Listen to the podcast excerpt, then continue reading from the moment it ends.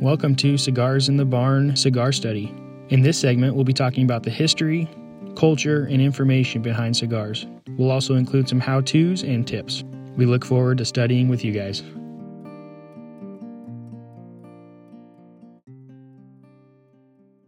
On this episode of Cigars in the Barn Cigar Study, I'll be talking about the rules for beginner cigar enthusiasts. I was first curious about cigars right around my 18th birthday. This was when the legal age to purchase tobacco products was 18. I remember thinking to myself, I cannot wait to turn 18 so that I can fill in the blank. I can vote, I can make my own decisions, I can sign my own documents. What else can I do? Buy tobacco products. Now, I hated cigarettes, so that was off the table. I thought chewing tobacco was gross and hookah was too weird and honestly, I knew nothing about it. So I went to this little gift shop that sold a variety of specialty gifts such as Native American paintings, dream catchers, and clothing, as well as swords and suits of armor. It had tomahawks and books and a variety of glass sculptures. Hidden towards the rear of the shop was a walk in humidor packed full of premium cigars. As I walked in, the owner, or what appeared to be the owner, of the store greeted me with a quiet, Hi there. He was an older man, probably in his 60s, with a face that showed life experience in every wrinkle. He did not smile much, but you could sense that he was kind. Maybe this was a sales tactic, but it felt genuine. I told the man that I had never smoked cigars before, but it was something that I would be willing to try. He looked around his store and took an inventory of customers. He noticed that there were several customers there, but all were still browsing his shop. He walked out from behind the counter and over to the glass door on the outside of the glass room. He motioned for me to follow him into the room that housed his collection. I looked around and immediately was overwhelmed with a variety of selection. I did not know where to start. I stood there quiet. What happened next changed my thinking about cigars forever. The man began talking.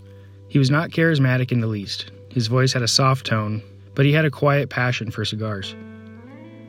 He told me a brief history of cigars and what it meant to the cultures that began using tobacco in this way. He explained to me how cigars were made and how long it would take a single leaf to be ready to smoke from seed to cigar. He made sure I understood the craftsmanship of a hand rolled cigar before he even pulled one down to sell it to me. This felt comfortable and I was instantly hooked. He would talk to me, go run to the register to check out a customer, then would return to the humidor and continue his lesson. After a long discussion, he sold me a cigar, one cigar. And to this day, I cannot tell you what it was other than it had a Connecticut wrapper but this experience propelled me in the direction of curiosity. Now, here I am, years later, attempting to follow in this man's footsteps by helping curious beginners get their start on the journey of one of the world's oldest traditions cigars. So, what next? You've listened this far and are expecting some tips, right? Let's get started. Number one, respect. Cigar smokers show respect not only to the cigar they are smoking, but their environment and the people around them. We understand that the art of cigar making and smoking deserves a certain level of respect. This includes selecting a cigar, inspecting the cigar, cutting the cigar, lighting the cigar, smoking the cigar, and letting the cigar burn out. We will discuss each step one by one. Selecting the cigar is the first step. I recommend shopping in person first instead of ordering cigars online. This will allow you to browse as well as ask questions. It will also allow you to touch some of the cigars and smell some of them. But don't just dive right in and touch every cigar and wipe your nose on all the rest. As you will notice, many cigar shops keep their cigars wrapped in cellophane. Please ask your shop owner if you can open one to smell it. Most will say it's okay, but it's a showing of a common courtesy to ask. Do not fully remove the cellophane wrapper. They are hard to get back in sometimes, and you may damage the cap of the cigar trying to shove it back in. Do not let the cigar touch your nose. That is potentially someone else's cigar. Keep your snot to yourself. Once you make your selection and your purchase, it is time to smoke it. First things first, please make sure that you choose the right place to smoke your cigar. Be respectful of the people around you. One thing that always annoys me about people who smoke cigarettes is they are seemingly always careless about where they do it. I'll be at the park with my kids, sitting on a park bench, and someone will light up right next to us. Not cool. Cigar smokers respect first the people and rules around them. Once you've determined that the location is good, inspect your cigar. Take it out of the cellophane wrapper and admire it for a couple of seconds. Appreciate the work that went into it. This will better your experience. The next step is one that is debated cut first or light first. A purist will say you should lightly toast the foot of the cigar with matches until it's ready, then cut the cigar and finish lighting it. But for the sake of how I do it routinely, cut the cigar, then light it. When you're cutting the cigar, use a cutter or punch made for cigars. Do not bite the end off or use a knife. It will not end well and mangles the cap so it appears unattractive. Just don't do it.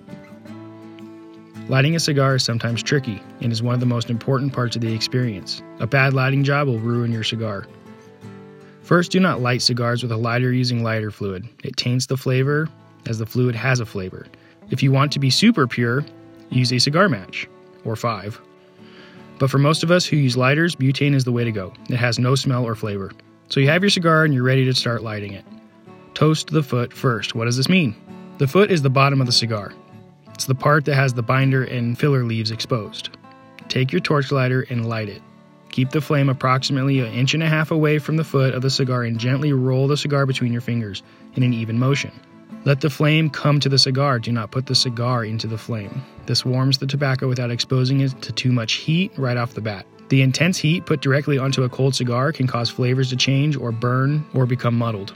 After the foot is beginning to warm up, it will begin turning black. You will then see it to start burn and turn red. Gently blow on the foot so the red cherry reveals itself. Make sure the red covers the whole foot, not patchy but full. If it's patchy, then focus on lighting the areas that are not glowing yet. Once it's basically all red, put the cigar in your mouth. Gently roll the cigar in your fingers with one hand while you hold the flame about two inches below the foot of the cigar and begin to puff slowly.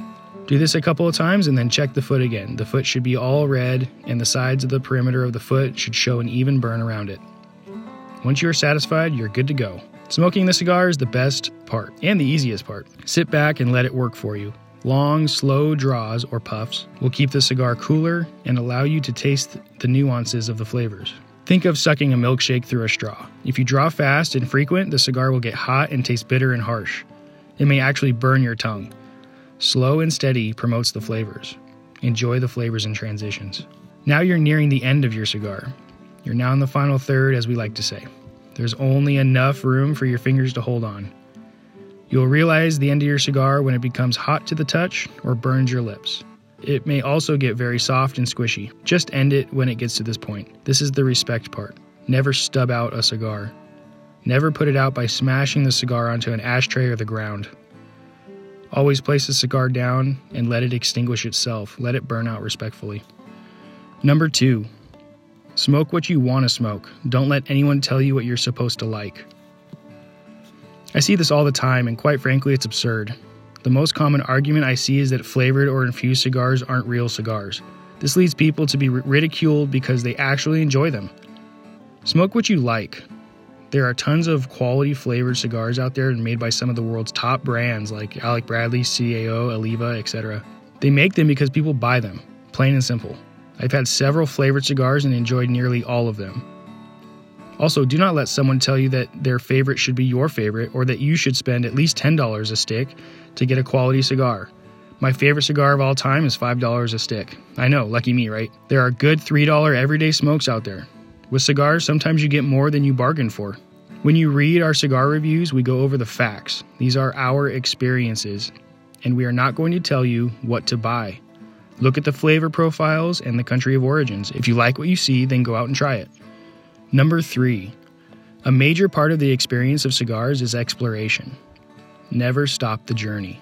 Try new things. This is one of the most amazing aspects of the world of cigars. Each cigar has a different blend and type of tobacco. Each of these blends will give you different flavor profiles. Things to look for when you're attempting to figure out a flavor profile are type of tobacco, how it was grown, where it was grown, and how long it was fermented.